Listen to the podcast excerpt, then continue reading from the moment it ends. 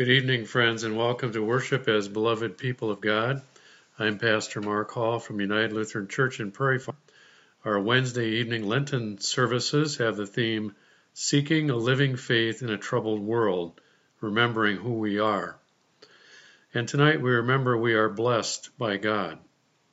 As members of the body of Christ, we are beloved, chosen, blessed, broken, and given for the healing of our community, our country, and our world. During Lent, we remember we were joined to Jesus Christ in his death and resurrection in holy baptism. Our scripture reading, the first reading from 1 Peter. Blessed be the God and Father of our Lord Jesus Christ. By his great mercy, he has given us a new birth into a living hope through the resurrection of Jesus Christ from the dead and into an inheritance that is imperishable, undefiled, and unfading, kept in heaven for you, who are being protected by the power of God through faith, for a salvation ready to be revealed in the last time. In this you rejoice, even if now for a little while you have had to suffer various trials, so that the genuineness of your faith, being more precious than gold, that though perishable is tested by fire, may be found to result in praise and glory and honor when Jesus Christ is revealed. Although you have not seen him, you love him. And even though you do not see him now, you believe in him and rejoice with an indescribable and glorious joy. For you are receiving the outcome of your faith, the salvation of your souls. Here ends the reading. In our Gospel from Matthew, the 25th chapter, when the Son of Man comes in his glory and all the angels with him, then he will sit on the throne of his glory. All the nations will be gathered before him. He will separate people from one from another, as a shepherd separates the sheep from the goats. And he will put the sheep at his right hand and the goats at the left. Then the king will say to those at his right hand, Come, you that are blessed by my Father, inherit the kingdom prepared for you from the foundation of the world. For I was hungry, and you gave me food. I was thirsty, and you gave me something to drink. I was a stranger, and you welcomed me. I was naked, and you clothed me. I was sick, and you took care of me. I was in prison, and you visited me. Then the righteous will answer him, Lord, when was it that we saw you hungry and gave you food? Or thirsty and gave you something to drink? And when was it that we saw you a stranger and welcomed you, or naked and gave you clothing? And when was it that we saw you sick or in prison and visited you? And the king will answer them, Truly I tell you, just as you did it to one of the least of these who are members of my family, you did it to me. Here ends the reading of the gospel. In Jesus' words that we just heard, he describes who is blessed by the Father. Those who act with compassion, care, and justice toward others, giving food to the hungry, giving the thirsty a drink, giving welcome to a stranger, giving clothing to the naked, giving attention to those imprisoned. Those blessed by the Father live their lives by being a blessing to others, especially people who are in need. Recently, I heard Jewish writer and teacher Ariel Burger interviewed on the On Being radio program. And one word he talked about from the Hebrew language of the Bible was the word blessing. Blessing in the Hebrew has the same letters and is related to the word knees. Blessing is connected to the way you bend your knees to the way you fall on your knees. Your knees are what you need to bend when you pick up something. There's a way that being blessed comes with a sense of responsibility because to be a blessing involves picking up and carrying heavy things, caring for the hungry, the thirsty, strangers. People who need clothing, people who are in prison. In the On Being program, Ariel Burger related a story that his son had shared with him that connects being blessed with being a blessing. He said his son was recently on a semester abroad program, and while tra- traveling and studying, his son made a good friend named Mason. One of the countries the student group traveled to was Poland for 10 days.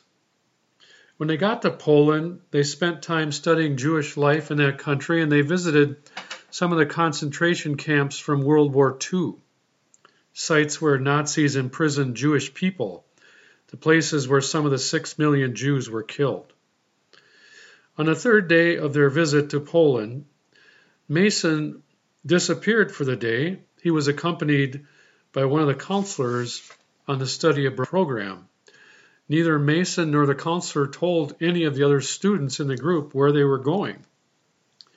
When they got back at the end of the day, they wouldn't tell the group where they had gone. But later, Mason told Ariel's son, because of their friendship, where they had been. And this is what Mason told about where they had been that day. Mason's grandparents were survivors of the Holocaust. They were married three weeks before the deportation to Auschwitz. In Auschwitz, they were separated into men's side and women's side. Every evening, Mason's grandfather would go to the fence separating the men's and women's side of the camp to meet his wife, to bring her a crust of bread or extra potato, or just to see her. These evening meetings at the fence came to an end when Mason's grandmother was transferred to a rabbit farm on the outskirts of Auschwitz, where the Nazis were doing experiments on rabbits that had to do with finding a cure for typhus. The rabbit farm was run by a Polish man who noticed that the rabbits were getting better care than the imprisoned Jewish slave laborers.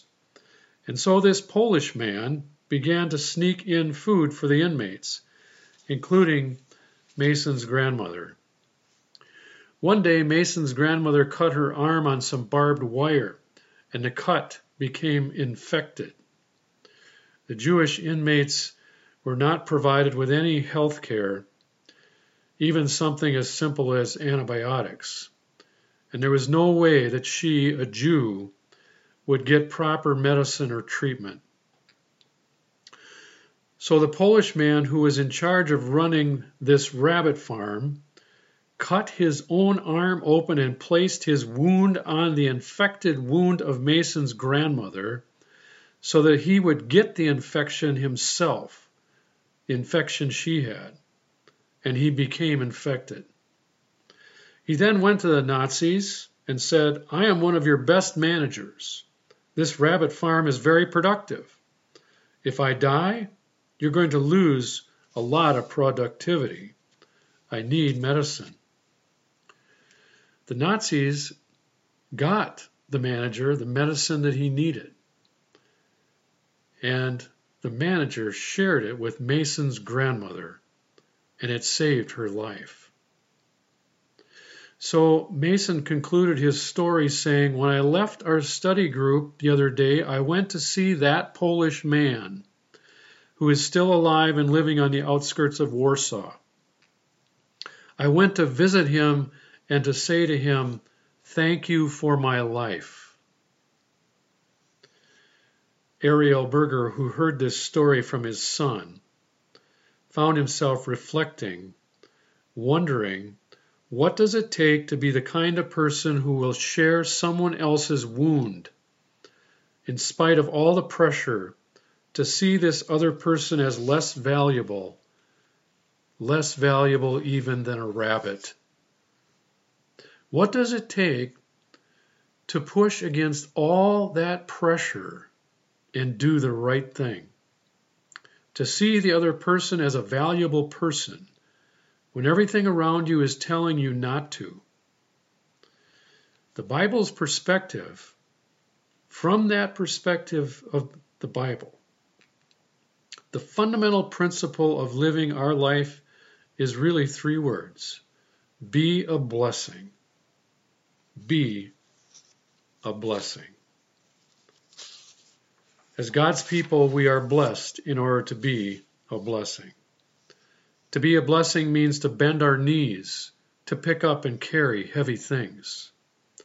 It feels like we are being asked to carry a lot right now. This weekend will mark the one year anniversary of the COVID 19 pandemic, especially the nationwide and statewide measures to suppress the coronavirus transmission, which took effect, changing so many things in our lives. We have had to carry a lot in our, in our own lives as individuals, in our families, in our community, in our world, thinking about, caring about, protecting the health and safety of people around us. But as hard as this past year has been, there has been a blessing in it too. The blessing of freeing me to think of something bigger than myself. Have you felt blessed in that way too? Being free to think of something bigger than yourself? With the responsibility to think about others we are freed from our own anxieties and self centeredness. In the words of 1 Peter, Blessed be the God and Father of our Lord Jesus Christ. By his great mercy, he has given us a new birth into a living hope through the resurrection of Jesus Christ from the dead. So, as heavy as this time or any time in our life might be, we are blessed by God's willing sacrifice for us in Jesus Christ and the new birth into a living hope that we have been given. For we are blessed in order to be a blessing. Like the words of the hymn, Will you let me be your servant? Let me be as Christ to you. Pray that I may have the grace to let you be my servant too. We are pilgrims on a journey, we are travelers on the road. We are here to help each other walk the mile, bear the load. I will hold the Christ light for you in the nighttime of your fear. I will hold my hand out to you, speak the peace you long to hear. I will weep when you are weeping. When you laugh, I'll laugh with you. I will share your joy and sorrow till we've seen this journey through. Let us pray.